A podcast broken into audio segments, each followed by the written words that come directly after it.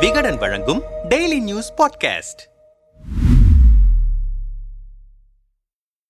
Edappadi Panneer என இரு அணிகளாக பிளவுபட்டு கிடந்தாலும் திமுக அரசுக்கு எதிராக அதிமுக எடுக்கும் போராட்டங்கள் குறைந்த பாடில்லை. கடந்த ஆண்டு மே மாதம் ஆட்சிக்கட்டிலில் திமுக அரசு அமர்ந்த பின்னர் ஜூலையில் ஆளும் அரசுக்கு எதிராக தமிழகம் முழுவதும் அதிமுகவினர் ஆர்ப்பாட்டத்தை நடத்தினர். திமுக தேர்தல் வாக்குறுதிகளில் தெரிவித்த நீட் தேர்வு ரத்து பெட்ரோல் விலை குறைப்பு போன்ற வாக்குறுதிகளை நிறைவேற்றாமல் மக்களை ஏமாற்றி வருவதாக குற்றம் சாட்டினர். அப்பொழுது திமுக தரப்பில் நாங்கள் ஆட்சிக்கு வந்து மூன்று மாதங்கள் தான் ஆகின்றன. படிப்படியாக வாக்குறுதிகளை நிறைவேற்றுவோம் என்று கூறினார்கள். இதையடுத்து பன்னீர் எடப்பாடி இரு அணிகளாக பிரிந்து செயல்பட தொடங்கினர். உட்கட்சி பூசலை தீர்க்க முடியாததால் பெரிய அளவிலான போராட்டங்களை முன்னெடுக்க முடியாத நிலை ஏற்பட்டது. இந்த சூழலில் கடந்த ஆண்டு டிசம்பர் மாதம் பெட்ரோல் டீசல் விலை அதிகரிப்பு பொங்கல் பண்டிகைக்கு பணம் வழங்க வேண்டும் பயிர் சேத தொகையை அதிகரித்து வழங்க வேண்டும் ஆகிய கோரிக்கைகளை வலியுறுத்தி எடப்பாடி பழனிசாமி ஆர்ப்பாட்டம் அறிவித்தார். அதன்படி எடப்பாடி தரப்பு போராட்டத்தை நடத்தி முடித்தது. இதையடுத்து தொடர்ச்சியாக எடப்பாடி தரப்பு மட்டுமே தமிழக அரசுக்கு எதிராக ஆர்ப்பாட்டங்களை அறிவித்து நடத்தி வருகிறது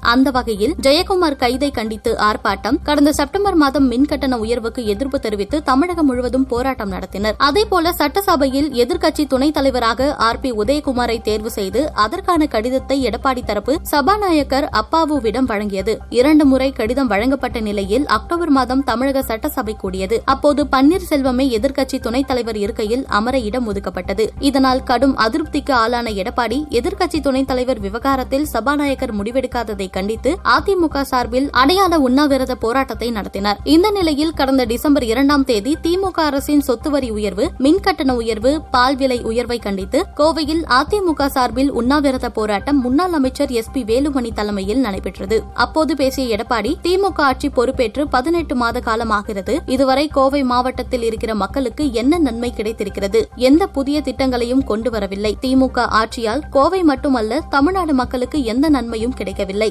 எந்த ஒரு பெரிய திட்டத்தையும் கொண்டு வரவில்லை ஒரு ஆட்சி எப்படி செயல்படக்கூடாது என்பதற்கும் ஒரு முதல்வர் எப்படி நடந்து கொள்ளக்கூடாது என்பதற்கும் இந்த பதினெட்டு மாத கால ஆட்சியே சான்று என்று பொங்கினார். திமுக அரசு பொறுப்பேற்று பதினெட்டு மாதங்கள் ஆகியும் ஆளும் அரசுக்கு எதிராக அதிமுக எடுக்கும் எந்த போராட்டத்திற்கும் பெரிய அளவிலான மாற்றங்கள் எதுவும் நிகழ்ந்த பாடில்லை. ஒவ்வொரு முறையும் அதிமுக போராட்டத்திற்கு பின்னர் பெரிய அளவிலான தாக்கங்கள் ஏற்படவில்லை என்கின்றனர் அரசியல் நோக்கர்கள். இதுகுறித்து மூத்த பத்திரிகையாளர் பிரியன் நம்மிடம் அதிமுக அரசு இருக்கும்போது பஸ் கட்டணம் பால் கட்டணம் விலை ஏற்றப்பட்டது. அப்போது திமுக அரசு போராட்டம் நடத்தியது. அதை அதிமுக கண்டுகொள்ளவில்லை. ஆளும் அரசுக்கு வருவாய் மிகவும் முக்கியம். தமிழக அரசின் நடவடிக்கையால் கடந்த வருடத்தை விட இந்த வருடம் கடன் வாங்கும் சதவீதம் குறைந்திருக்கிறது. ரூபாய் ஏழாயிரம் கோடி வருவாய் பற்றாக்குறையும் குறைந்திருக்கிறது. பால் விலை ஏற்றப்பட்டிருக்கும் அதே வேளையில் பாலை உற்பத்தி செய்யும் விவசாயிகள் மகிழ்ச்சியில் இருக்கிறார்கள். எடப்பாடியின் போராட்டம் என்பது தான் அதிமுக என்ற இருப்பை தக்க வைத்துக் கொள்ளவே அவர் இதுபோன்ற போராட்டங்களை நடத்தி வருகிறார். இதனால் பெரிய அளவிலான தாக்கங்கள் எதுவும் ஏற்பட போவதில்லை என்றார்.